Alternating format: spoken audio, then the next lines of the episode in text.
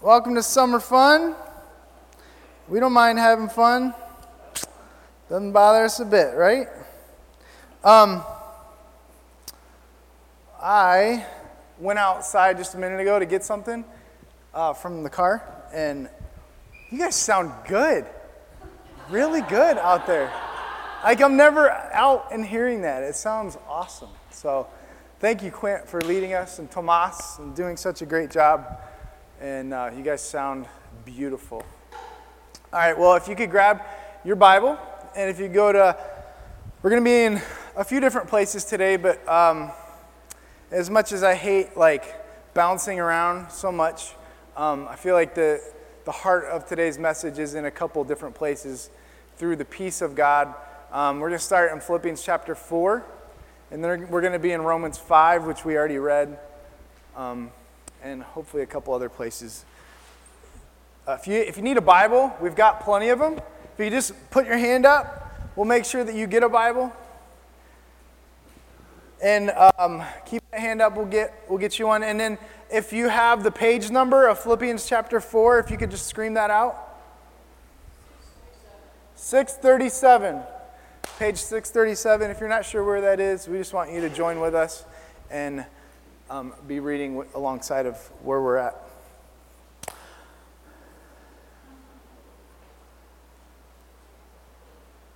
All right. So, God, again, we ask that you would make this so clear today that, that your word would come alive. We don't have to ask for your word to come alive, but we already know that it's alive and it's active. And we just ask that in this moment that you would connect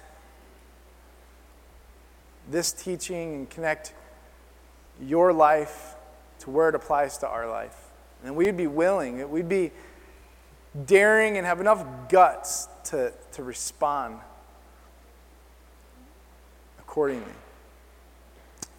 We just ask this in the name of Jesus. We ask that, God, you would do this. Amen. So, yesterday I woke up in, on an island far, far north.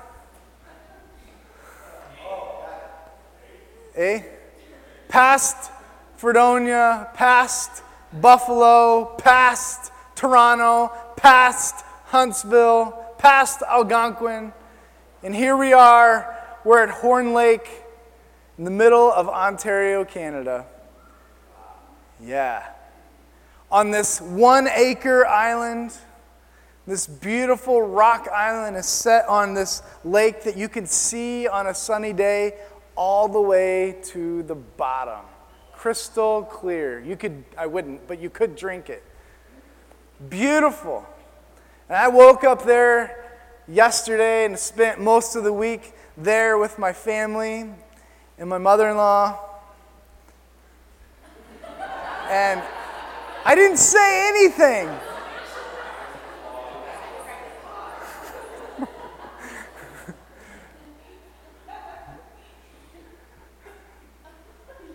Now I lost my train of thought. I woke up there yesterday and I was just filled with so much peace. Now, rewind a few hours to Friday night, and um, I was in a moment of peace as well, and it was a little bit different. Um, th- this rock island is is uh, been in my wife uh, Brienne and her family for since the Second World War, and the way that they rewarded the, uh, these guys uh, that have fought for their country um, or fought in any way, shape, or form, or per- military, whether they went overseas or they stayed, whatever it was, they would reward them with either cash prize or land. And from my understanding, the, the story has been told that, that uh, Brienne's grandfather and uh, his uh, friend um, came to the shore of this lake and they swam across the lake to this small one acre rock island on this beautiful lake and they claimed it as their own for $75. And then I, uh, in this past year, uh, her grandfather great man has, had passed away earlier uh, or later in the year. And um, the family has decided to sell this place that we've been, and their family, and, and, and they all have been going to every year um, to experience the one week of summer that Canada brings, like here. And it's beautiful. And as I was there, and as I was on this place where there's literally, you have to turn your phone off or you get charged 50 bucks a minute in Canada to use it. You have to have your phone off, which is a beautiful, beautiful thing. If anything breaks intimacy, it's this little thing right here, right? So it's an, it's an amazing opportunity to be like, don't need you for the week.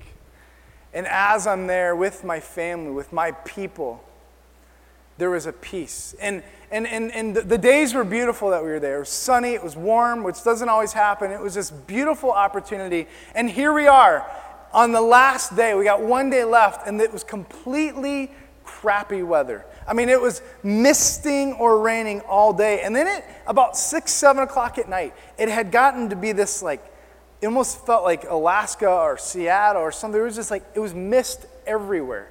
It wasn't, you couldn't feel the rain, but you could just have a handful of water. It was so thick. And, and, and it was misty everywhere in the air. And then what was happening is the, the water was warmer than the actual air, so the steam was rising up. And if you've seen my family and my four children and my wife who's um, with child, you know the chaos that can ensue on a small rock island. So I'm painting this picture really, really like awesome, but you can connect the dots. We've been there for a week, no plumbing, no, like literally an outhouse. Like, it, it's rough. It's chaos. And at the end of this, on this beautiful night, I decided um, that my wife's got this under control. And I decided to sit in a kayak and whew, float off. And I turned around and I went about 50, 100 yards out on the lake where I really couldn't even see the island anymore. I couldn't see anything but mist. I was a little heavy for the kayak, so it was like this much above the water, which just felt kind of strange. Like, but then I just, after a few minutes of just calm, I just talked to the Lord, and it was the most peace that I have felt in a long, long time. I could hear, as I floated off, I could hear my kids fighting, hitting each other with oars, and all kinds of crazy madness. Their third pair of pajamas that now is wet because somebody got thrown in, or like it's all like that's happening, but it's slowly fading away. Now, all of a sudden, what was like chaos and things throwing and people fighting now seemed like the most beautiful, faint noise that you could imagine. Because I knew that my family was okay. The people that I love, the people that I would do anything for, were okay. And I was with the Lord and I was thinking about this message and I was kind of trying to take this idea of okay, we're going to take two weeks to talk about intimacy. Yes, we're going to talk about sex. Yes, we're going to talk about how intimacy affects certain areas of our life, whether it's the marriage bed or whether it's our friends or our coworkers or our neighbors or whoever it may be, and how intimacy in all the appropriate ways applies to all these areas. I was thinking about this, and I knew that I left out so many things last week and when I'm talking about the cautions and the things to warn against regarding intimacy and what Satan wants to and the enemy wants to rob away from our intimate moments. And so, thinking about that, in that moment, the word the Lord gave me was peace. Intimacy is peace.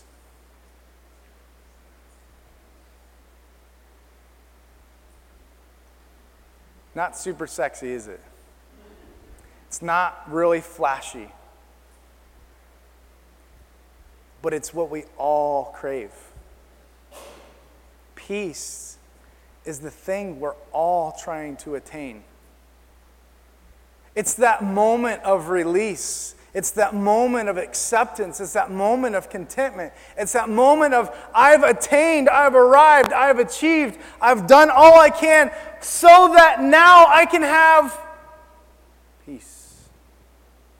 And I got to experience that with God. It wasn't the lake, it wasn't my family, it wasn't the setting. It was God gave me that. This wasn't a yoga moment. This wasn't a, oh, coffee made me happy, or this thing. It was this moment where everything was okay because I had felt that connection and that intimacy with God. And it gave me peace. Fast forward a few different or a few hours, and I slept horrible on this. I don't even even call it a mattress. Um, and I don't have trouble sleeping. And if I have trouble sleeping, usually people know it um, the next day because um, I'm out of sorts and I'm cranky and I'm usually a nice person. But if I'm not a nice person, you just need to ask, How did your sleep go last night? And then you'll kind of connect the dots. And so, like, missing the boat on my sleep a couple nights in a row, I was up for like hours thinking and praying and thinking and thinking and thinking about weird things and thinking about like meaningful things. And, and in this thought process, it hit me like a ton of bricks that the point of an intimate relationship God with God is peace. The point of an intimate relationship with my wife, an intimate relationship with my son or my daughter or my anybody is peace. And it hit me as I was laying there. You couldn't hear anything. I mean, it was dark. Like you couldn't see anything. You could have heard a seagull on the other side of the lake, miles away. You could have heard, I mean, it was, you could hear anything, but you couldn't hear anything. But in that moment, I did hear something. I heard my family breathing. It's a good thing I heard them breathing instead of smelled them breathing or saw them breathing because I mean, if you've seen people sleep, it's not like, you know, my family, I mean, we sleep like, like things hanging out and, um, it's bad. I'm not pointing any fingers, okay? but in that moment, I heard my, my, my, wife had actually left the bed I was in because apparently I'm not a great sleeping bag sharer, all right? So she's over there, and now uh, one of my sons, Declan, had a nightmare. He's now in this bed, who apparently is not a great sleeping bag sharer as well. But I can hear him right close breathing. And I can hear my beautiful two year old daughter, Eden, right next to me in a pack and play, right here, breathing. And I can hear my son Zion, my boy Dalen up on the top bunk, breathing. And I can hear my wife, which I won't describe that noise, breathing.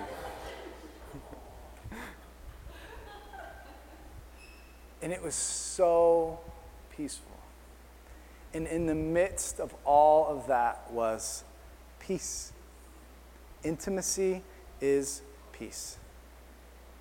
Now, why am I making such a big intro? Along, why am I taking the time to make this intro? Is I want you to get a picture of what God desires you to have what God ultimately is inviting you to the table to experience peace. Peace.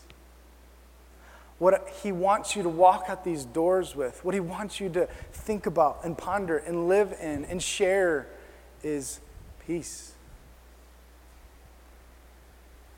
It's not flashy, it's no new news, but it's your every need.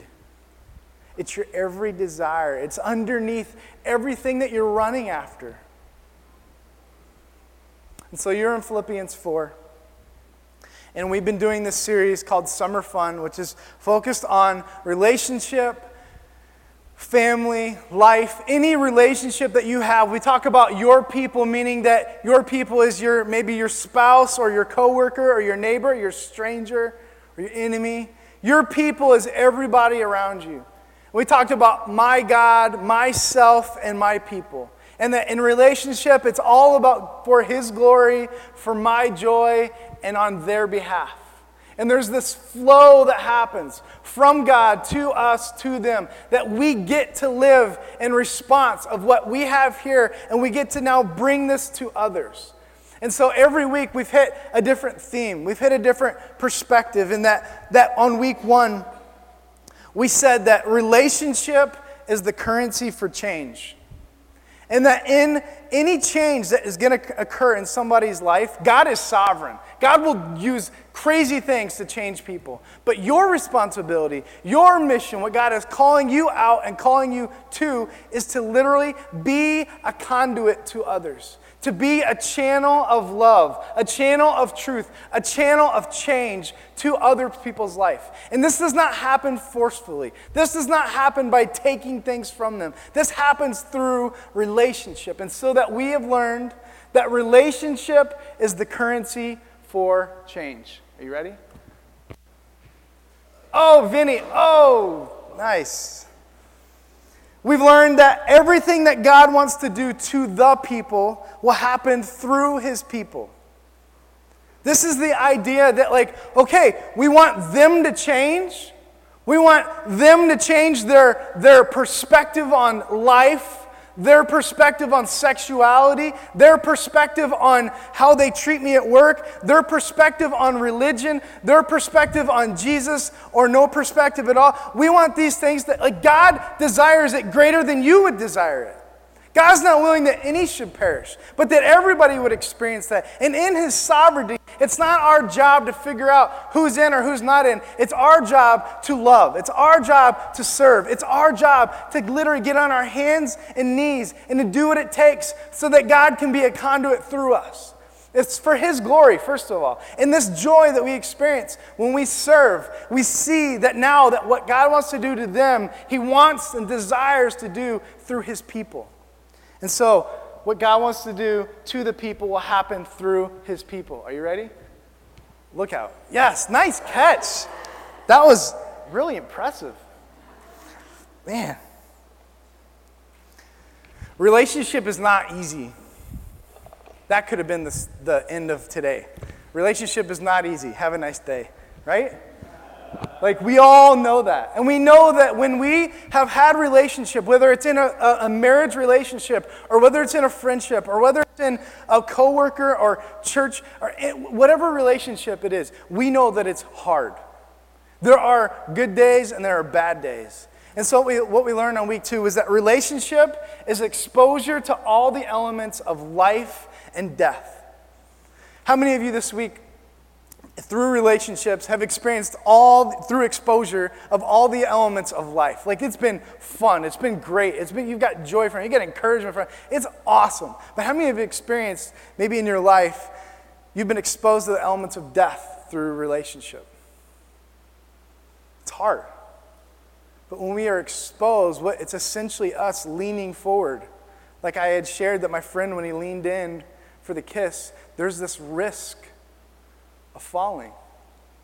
But we ultimately learned that God had already leaned into us, He had already leaned in to receive us. And so that the exposure that God offers, He wants to lean into us who are dead apart from Christ, and He wants to give us life.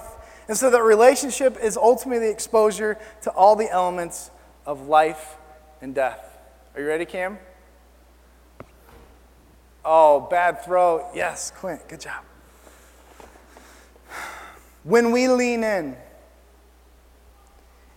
and that we are received by God, which ultimately was Him sending His Son Jesus to receive us, this amazing relationship happens. And because of relationship, intimacy happens. Intimacy is those moments where you are fully known Intimacy means to fully know and to be fully known. Those that you are intimate with, your spouse, they fully know you. Like my family, like even down to how they breathe and how they, it's that's breathing when they sleep kind of thought. I fully know them, but they fully know me. And it's intimacy. And that is the heart behind relationship. That relationship is the bridge to get us to intimacy. Oh, yes, nice. Intimacy is to fully know and to be fully known. You guys are lonely over here, aren't you? You ready, Abby? Oh, that was a bad throw. Good job. You caught one yesterday, didn't you? I threw it over your head. Yeah, that's right. Sorry. But when intimacy happens, what's the point of it? What's the thing? What's the gold at the, at the end of the rainbow for intimacy? What is the ultimate thing that God is inviting us to? Is where we've set up today to be peace. Intimacy is peace. And that we know that when we come to the table and we experience peace, things heat up. And when things heat up, everything changes. When things heat up, everything changes. Yes. I did a lot better today throwing those than last night.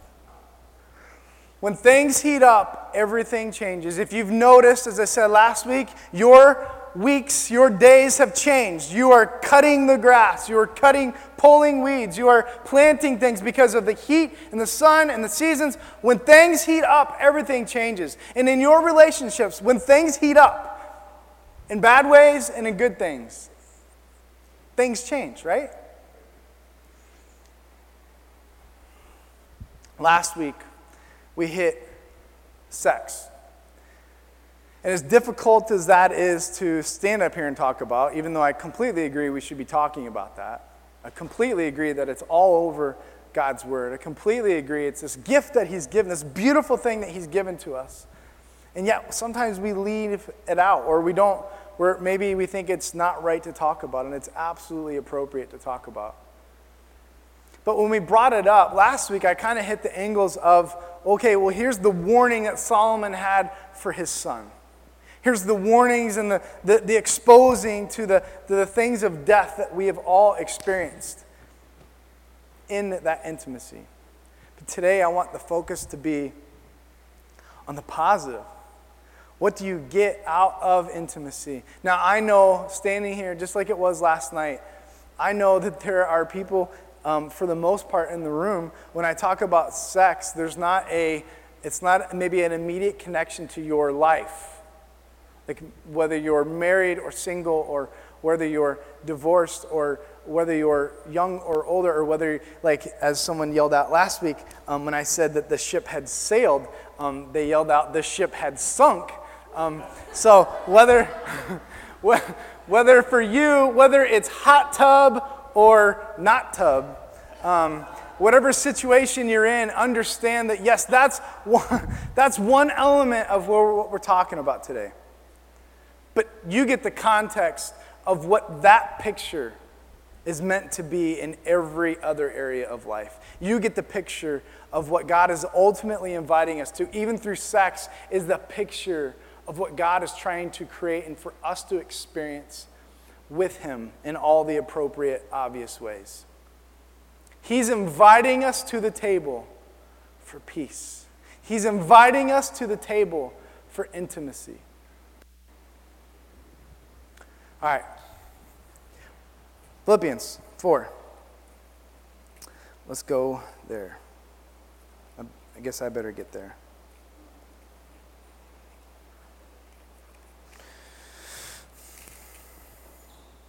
So, the Apostle Paul wrote this letter to the church of Philippi, and at the end of this letter, Philippians chapter 4 is probably my, one of my favorite chapters in the Bible because he's addressing a lot of big picture things, but he's also addressing a lot of practical things that he's experiencing.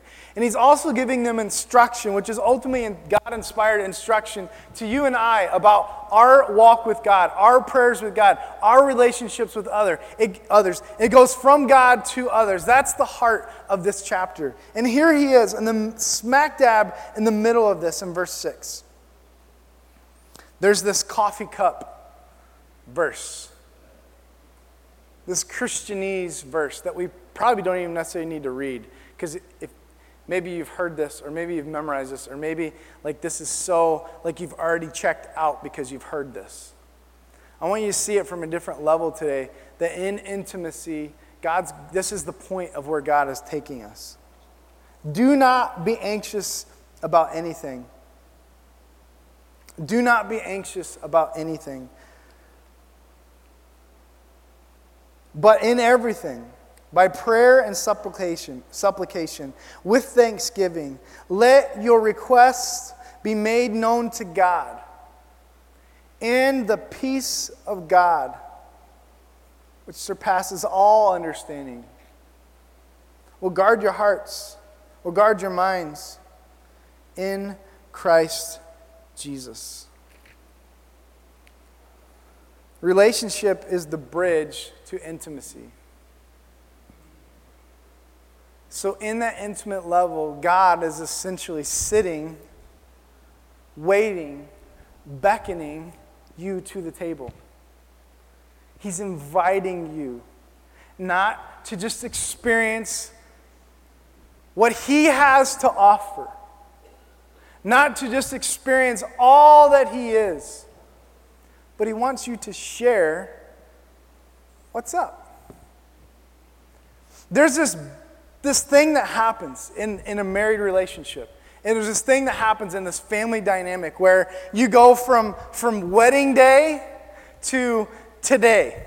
And that, like, it's not that, like, well, I guess things heat up and everything does change and everything's different and you have to work hard and you have to serve hard and you have to give so many things up so that they can gain and they give so much up so that you gain. But there's the intimacy changes. Let me illustrate. Like, this is the, the, the, the, the, the idea. Ah, do that wrong every time. Um, you stand at the front of a church as a groom you stand right about here.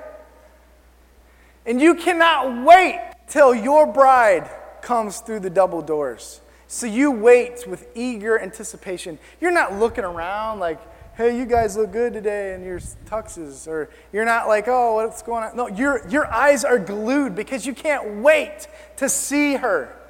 And as she comes through and as she comes down, guys that don't even cry start to cry because their bride has now been revealed. And now they can bring in a covenant intimacy. And they make a covenant before one another, before God ultimately. So now that what happened between the covenant of them and God can now, in that holiness, in that holy moment, in that holy matrimony. The two can now become one. And even as the preacher stands there and talks about, all right, so you've come from this way of life, and you've come from this way of life. You will leave your father and your mother, and you will come together, and you will be one flesh. Metaphorically, spiritually, physically. And so they get to take into, as it talks about in Hebrews 13, that marriage is to be honored above all and from everyone, and the marriage bed undefiled. And so they get to go into their bedroom and they get to experience sexual intimacy as a married covenant couple, which is beautiful, which is full of greatness, which is full of amazingness. And I know I'm painting this perfect little picket fence picture, but that's the design. That's the heart of God. Why? Not so they can just experience that the physical part of intimacy is there. No, no, no. Listen, listen, listen. Like, yeah, that's all great. But the next morning comes. And if you, I got to be careful with my words here. That part ends. Like literally the next day or that night. Well, it ends, it's done. And in that moment, it's supposed to give you this moment of release, this moment of togetherness, this moment of peace. That you have not just climaxed, that you've arrived at intimacy. And you are now experiencing in a marriage peace. It's beautiful. There's not just the release, there's this intimate level of now all of a sudden in those moments, I don't need to. I don't need to like prove myself to you because you've received me. I don't need to tell you how awesome I am because you've already received me. I don't need to, to show you what I can do for you because I've already offered that in my life. And that is just an overflow of what God has ultimately given me that I now get to carry to you. Listen, this is a picture of the beauty, the intimacy, and the ultimate peace that God is beckoning, beckoning you to. Now, sex aside. Every relationship that you have, every friendship, every family dynamic, every relationship you have is supposed to bring the same peace, not the same road, not the same scenario, but the same end result, the same end peace, which is intimacy. That cannot happen that cannot happen between you and I unless this happens. I can't be the husband that I'm supposed to be unless I am fully right with God, unless I am fully like humble before him and willing to, to surrender my life, surrender my will, so that I can now serve my wife. I can now serve my kids. I can now serve my community. I can now serve my church. I can now serve others because this overflows to this. And so many of us try to skip this and try to attain other things. And here is the Apostle Paul saying loud and clear don't be anxious. What is anxious? It's like trying to connect all the dots of what happens tomorrow, what happened yesterday, and what's happening now. When it's A, it's outside your control, it's outside your responsibility, and you're trying to fix so that you can attain, so that you can perform, so that you can arrive at this level of peace when everything will ultimately be okay. How many of you that sometimes get anxious? With my hand raised as well, when you get anxious, you think that in your mind, like, if I just think this through and just think that through, just make that call, just do that thing, that thing, then I'll arrive at this, like, ah. And you never get there, do you? Like, it never happens. Because we're not meant to get there on our own. We're meant to get there through the one and only way, which is Jesus Christ. And I'm not just talking like crazy spiritual, it comes down to the very things that he's talking about in the scripture. That in Philippians 4, he says, Do not be anxious over anything, but bring it to God. Bring it to Him, and He will, he will offer you something better, something greater than what you could even ask for, what you could even dream of. And He's inviting you. In the same ways as day one of marriage, when the groom looks at the double doors and he's waiting for his bride to come through. 10 years later, 11 years later is where I'm at. The same deal when I'm at a restaurant and my wife walks in, it's not that same like, oh, she's here, finally. Like it's, it's, it's, it's like, finally, she's here, you know? But it's still like in that moment, there's this intimacy of, yeah, we got this, man. This is awesome. We don't have kids, like we can eat our meal and it's warm, and our kids aren't like in our ear, and it's like, it's just me and you. And like they talk about how new couples, dating couples, when they're at restaurants, they don't take their eyes off of each other. And as marriage, as it extends for years and years and maybe decades and decades, now like, an, like eating out at a restaurant is like an opportunity for, to people watch. So they go from like looking at one another to everyone else. But even in, pe- how many of you like people watching? If you've been people watch, not judging, all right? I'm just being real. If you've people watched, there's an intimate like connection, like like whatever's happening, there's this connection between the two of you. I don't know how I got on that, to be honest. But oh, I know how that when when when things change in intimate levels, when things change in intimate levels, He's not looking for you to just be Mr. Spiritual all the time. This is God inviting you to bring your anxiousness to Him, to bring your concerns to Him, to bring your request, make it known, to bring your burdens, to bring your hurts, to bring your wounds, to bring your needs. He's standing sitting.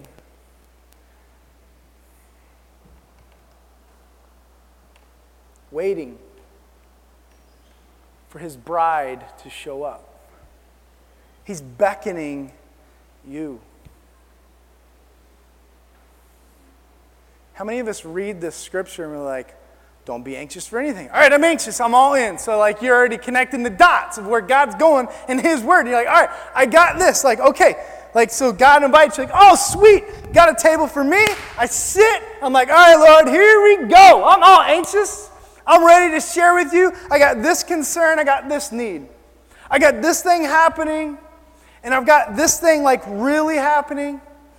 And then I'm like, I'm waiting for Him to fix it. I'm waiting for him to say, okay, well, I just, uh, I just made that person drive off a cliff. I just uh, put $4 million in your account. I just, just, just, I'm just being real. Like, we're waiting for that. Do you see what Paul says? What is the response from the King of Kings, from the Lord of Lords, from Almighty God who made all things and can do all things?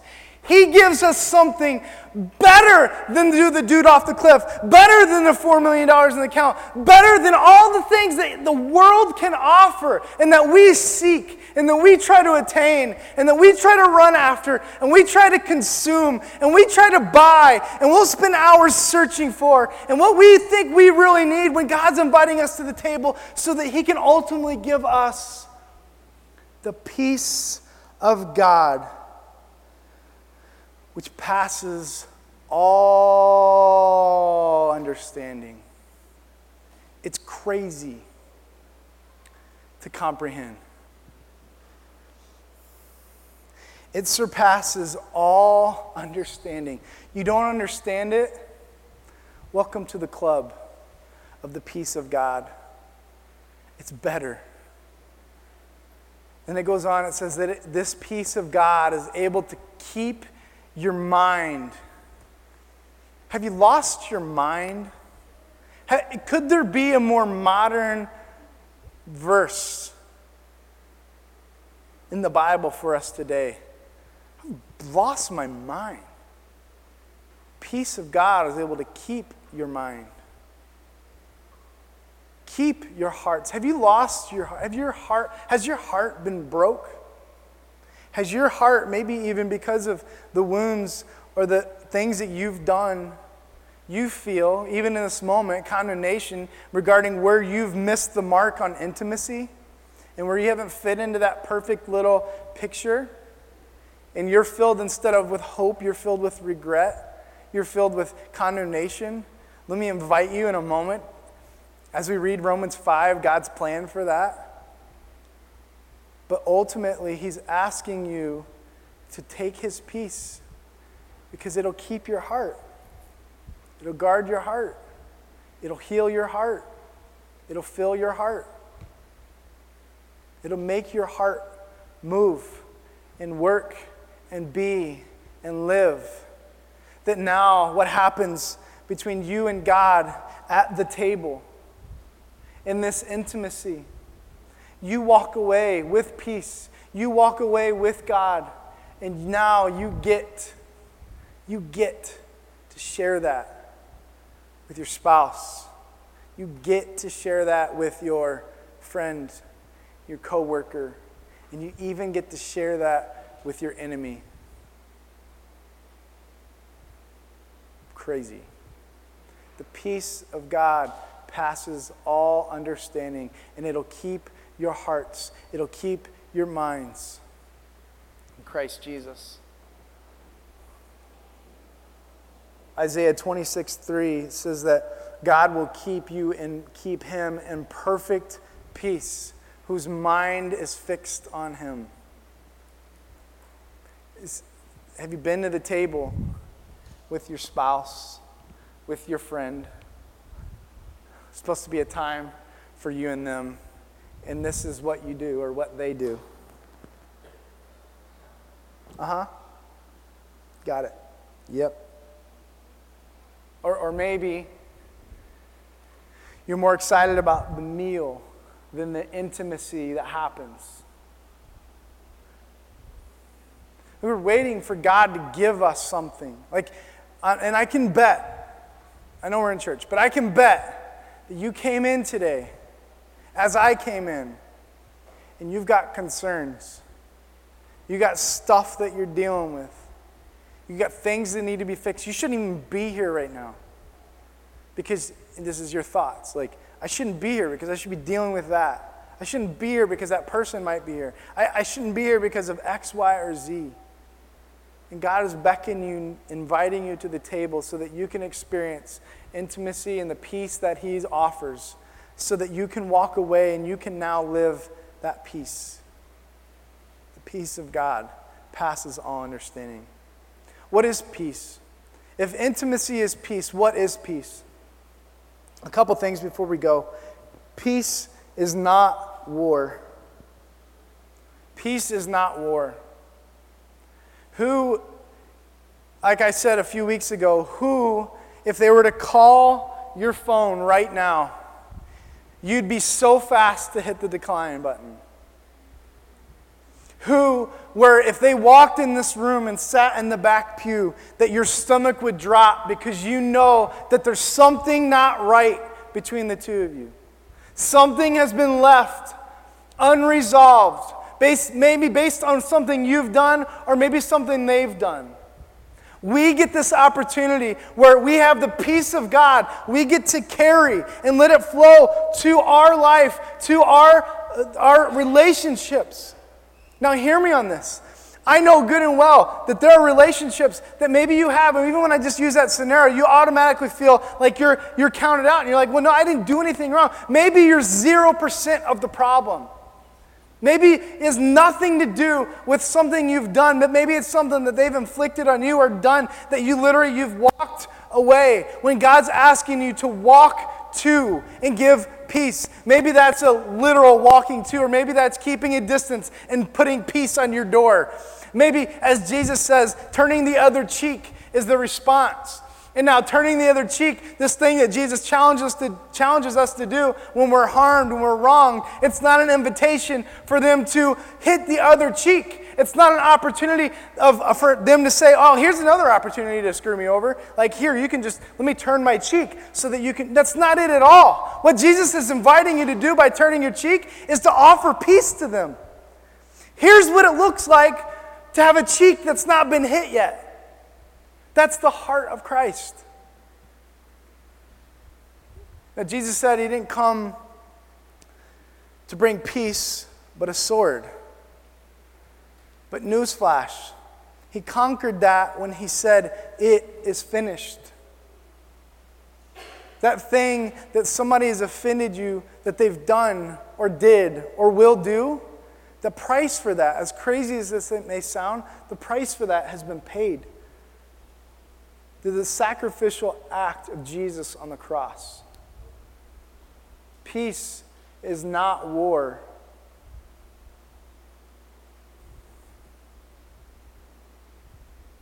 Now, our world is filled with wars. Our world is filled with this country to this country and this country and this government, and there's like all there's unrest here and there's justification here, and so there's all these ideas. But what God is really asking you, because you can't label, because you're not a country, you're not a government, you're a person. That God has asked for you to bring peace. What happens if there's war, there's no peace. Even think about the intimate level of sexual intimacy between a husband and wife. Where there's war, there ain't gonna be no peace. Where there's, in, in any relationship, where there's war, there will be no peace. When both sides have this responsibility, when both sides have this privilege to literally drop your weapons, wave the white flag if you have to, allow peace to happen. Because here's the thing you don't lose when you offer peace. That's the heart of what Jesus is saying. You don't lose, you win because you're about His glory and the joy that comes from bringing Him glory. And that now they get to see, they get to experience what peace might actually look like by you offering a cheek that's not been slapped. This plays out to every relationship. So peace is not war. Peace has nothing to prove. When you and I have an intimate friendship, and I know what you, how you breathe, I know what you've done, you know what I've done. When I see what you do and where your faults are, and you see where mine are. In normal human relationship, that would seem like, a, all right, well, I'm keeping track over here, and I'm keeping track over here. And war comes, and there's no peace. But honestly, God's heart and God's design for that relationship is yeah, you got flaws, you got flaws. God's working in certain areas in your life to work things out, and God's certain you, you see what I'm saying? And in that intimate level, there gets to be this moment of not trying to prove anything. Because when you don't try to prove yourself, you get to be yourself. You get to be the one that God's designed you to be holy, set apart, righteous before Him. Peace is Sabbath. Peace is rest. Peace is laying down not just your weapons, but laying down the plow, laying down the work of trying to attain something with that person, trying to get their approval, trying to get dad's approval, trying to get spouse approval, trying to get your pastor or friend or brother's approval. It's not going to happen. And if it does happen, awesome. But that's not the goal. The goal is to honor God that stuff is going to work out. If it never comes, if it never gets fixed, if they never text you back, if they never apologize back, if they never give you the peace of knowing that they have forgiven you, it's not your responsibility. You're responsible for love. You're responsible for peace. That's what it looks like to have perfect peace whose mind is stayed on Christ because when we have the mind of Christ, we begin to act like Christ. We begin to be the hands and the feet of Christ. We begin to have our hearts filled with Christ and we rest. Peace is to be fully known as well in that intimacy, wanting nothing else. In Exodus chapter 34 and verse 14, the Bible describes God as jealous. Even says that's his name. Now, there's so many depths that we could go with that. But when we say that God is a jealous God, like we immediately go to the negative elements of what jealousy can produce. Jealousy for God when he sees the bride coming, as he stands and he waits with tears in his eyes, full of joy that he can't wait for you to sit down. It's as if we walk in the door and we went and sat at another table.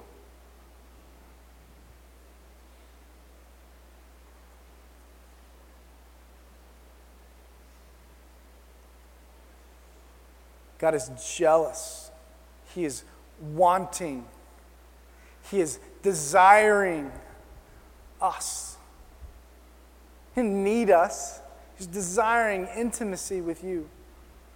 And so when you've walked in the table, and I've walked to the table, excuse me, of something else other than God, it's not only not God's table, but it's in the opposite direction of where He wants us to be. Because He first wants us to come here so that then we can go there. So then we can go anywhere because we have the peace of God and He goes with us.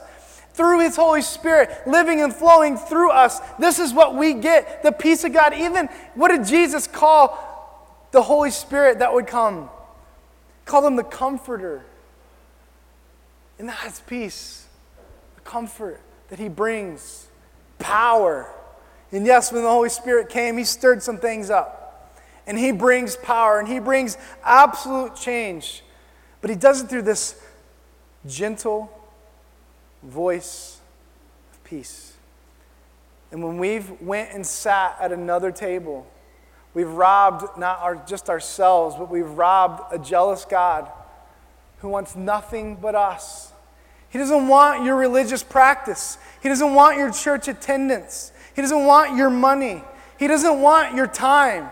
He doesn't want this perfect, glamorous life where no one, like, you can do whatever you want as long as no one knows about this, this, and this. He doesn't want those things. Those things flow to fruit in your life. But what God really wants is you.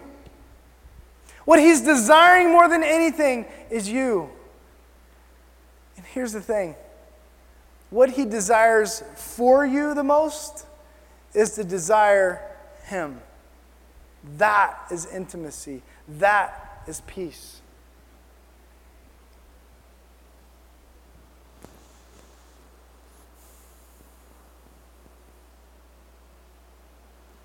Peace is not solitude.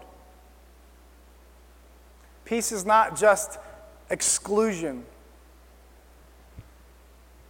God's called us not just, or He's not just saved us from something, He saved us to something.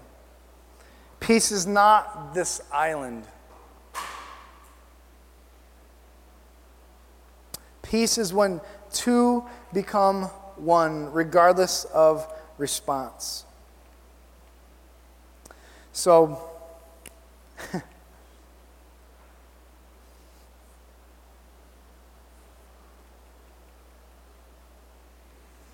um,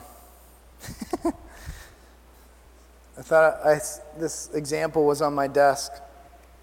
And it's funny because we've been doing a lot of stuff through the city of Jamestown for these events.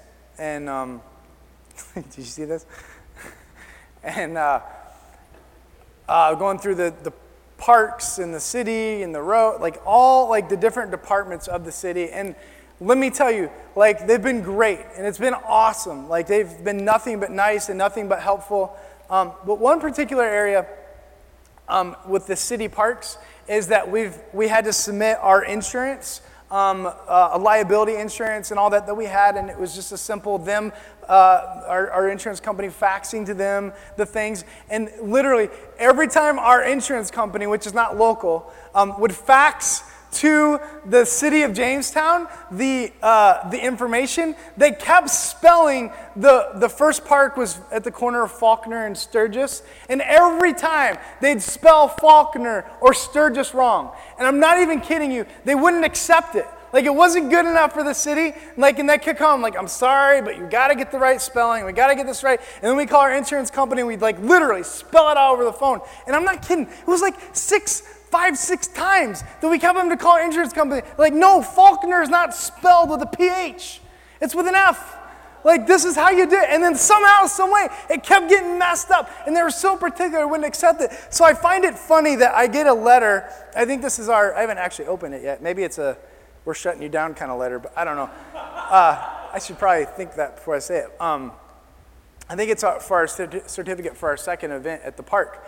But the funny thing is, who's it's written who it's written to with my last name is Errett, E R R E T T. Errett. Okay? My whole life, everybody says Corey Everett. It's not Corey Everett. And then the next line it says, I believe it's supposed to say Conduit Ministries, but it says Compitiate O Ministros. what language is that? Like, and I want to send it back and be like, y'all didn't spell it right. Like, every letter is out of place. Peace is offering them what they need with God's power and not expecting them to spell it right in return. You get to offer the peace of God, which passes all understanding. And they may respond with compitiate osmosios or something. Like, I didn't hear that as an apology. I didn't hear that as like you did to me what I did to you. Like you didn't return the favor. You didn't respond. In fact, you responded with a punch when I reached out my hand to shake. Everything that we get back, like don't think that like the system didn't work or that God messed up, or that God should have drove them off a cliff, or that God should have done this or that. Understand that nothing is an accident that everything happens for a reason, and that when it happens, it's not a response to say, even in that moment, okay, God, now I'm anxious because you didn't do this, you didn't do that, and so here I am, I'm here to bring it back. Like, did you not know that was gonna happen? And God's like, uh, actually, I knew it was gonna happen, and like, I'm way ahead of you, and I'm not trapped in this thing called time like you are, and you're trapped in this little thing of emotion how you feel right now, and I'm trapped in this thing called reality, which I'm trying to bring it all together so that ultimately you would get the sorry, and you would get the idea that it's not about you, Corey. It's not about your situation. It's not about your circumstance. First, understand that peace comes from knowing that it's about my glory. And when you see that first, intimacy happens because now you have joy because you've sought His glory. And now you can leave the table and you can go and you can serve them for their behalf, not for yours, not for your ego, not for what you can get out of it. Relationship is not what you get, although you get lots. But relationship is what you give in any intimate level. It's what we offer, not because what it's like I'm so empty because I've given so much. You're not. You're giving the wrong stuff then. Yes, there are moments where you absolutely, like Christ, you are broken and you are poured out. You do give of yourself. Yes, you should rest. Yes, you t- should take breaks. Yes, you should cut things off. Yes, you should get rid of that dog that keeps barking in a lot of different ways and scenarios and metaphors that I'm talking. You're connecting. I'm not saying that you should just submit yourself to abuse and submit yourself over and over to their debacle. But what I'm saying is that you, when you have the peace of God, He can discern through the Holy Spirit in your life flowing through you what to do. And that in that is peace. We use the phrase, I have peace about this. I have a calm about this.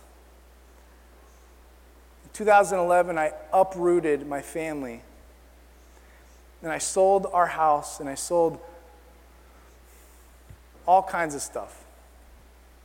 And we went and we planted a church with some other guys in Phoenix, Arizona. And we uprooted everything that we knew family and everything, comfort and everything.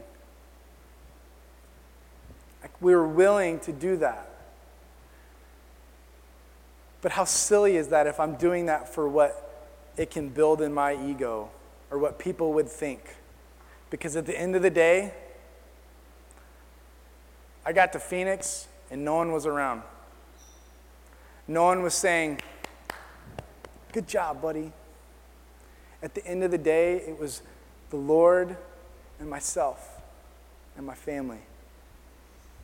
And I had to learn the hard way to rest on what He offers, to rest in the peace that He can give.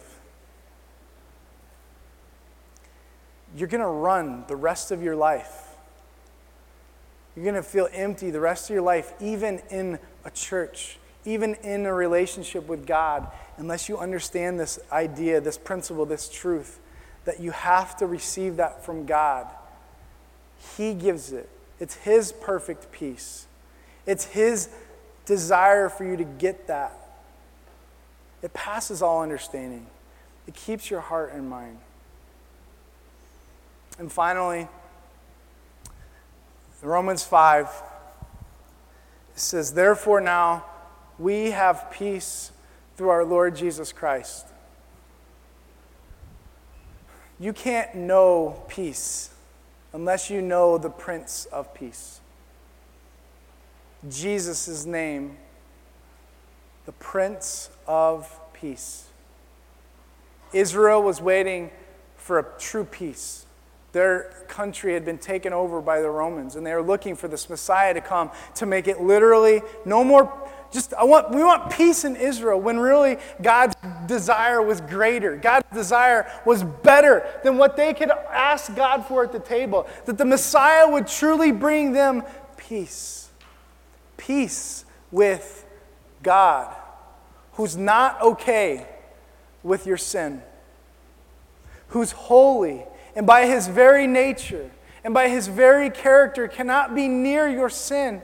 It cannot be near. And that's why from Adam to Eve to, to us, sin separates us from God. It even says in the Old Testament that, that God's hand is not short, that he can't reach. But your sin and your iniquity has separated you from God. It's a scary thought. It's a, the beginning of wisdom is that fearful thought that God, in His wrath and His holiness, is separated from us. One of the greatest passages in the Bible is Romans 5. That now, because of what Jesus did, you can have peace. The negotiation has already taken place. God, on your behalf, sent his son, Jesus. And Jesus, on your behalf, was murdered, spit at, beard ripped out, humiliated, exposed naked before people, and dying and taking his last breath and saying, It is finished. What's finished? Your punishment. Why? So that three days later he can rise and that He can have life. So, to show you by faith, you can have life. You, by faith, trusting, stepping out and saying, God, I want this peace. I want this arrival. I want this thing that we can have called intimacy with you, God. Because I know in that, and in that peace, it will fulfill my ultimate need it will fulfill my ultimate desire, even though I'm running after all kinds of things, even though I'm anxious and I'm bringing to God a list of all the things. What He really wants you to walk away with is peace, which is so far better, which is so far higher than anything you could ask for, anything you could imagine, and anything that you thought you might come to hear about today and that you want to leave with. Leave with the peace of God because it passes all understanding. Leave with the peace of God because you can now be reconciled to a holy God. You're a sinful man, I'm a sinful man, but because of faith in what Jesus did, we can now have peace with God through our Lord Jesus Christ. And you sit here and you're turning because you're like, nah, you don't know what I did. You don't know what I've done. You don't know what I just did this morning or last night. Like you have no, no, no, no, listen. If you go further in Romans 5, it says that even though we were weak, in the fact that we were still sinners, And verse 8 says, Christ died for you. You stiff armed him over and over. You sent him a letter spelling his name wrong. You sent, you've lived a life doing nothing but disrespecting God and neglecting and stiff arming God. Well, God is here in this moment right now to say to you, that you can be reconciled, you can be forgiven, that you don't have to clean up your act in order to be forgiven. You are forgiven. So the natural response is to live for Him in presentation, to live for Him as Father, to live, to live for Him and with Him in relationship, so that you can experience intimacy and you can ultimately have peace, which He's gifted to you, not you earning. So, what phone call needs to take place to have peace? With you and your brother, you and your ex, you and your former coworker? What email or text needs to happen? Because you're filled with the peace of God and you're ready to give the peace of God regardless of response. Or maybe for you today, there's never been a time in your life that you've received the Prince of Peace by faith, asking Him to save you asking Him to, to, to literally take over your life and to change you, to bring you from death to life, today can be that day. I just want to invite you, if you need prayer, in any of those areas, this is the place to do it. You can come up and pray by yourself. You can come up and pray with me, or others would join you. This is a place to do business with God. It's a place to literally understand that the peace of God has been given to you and it's all you ever wanted. Would you stand with me? And if you need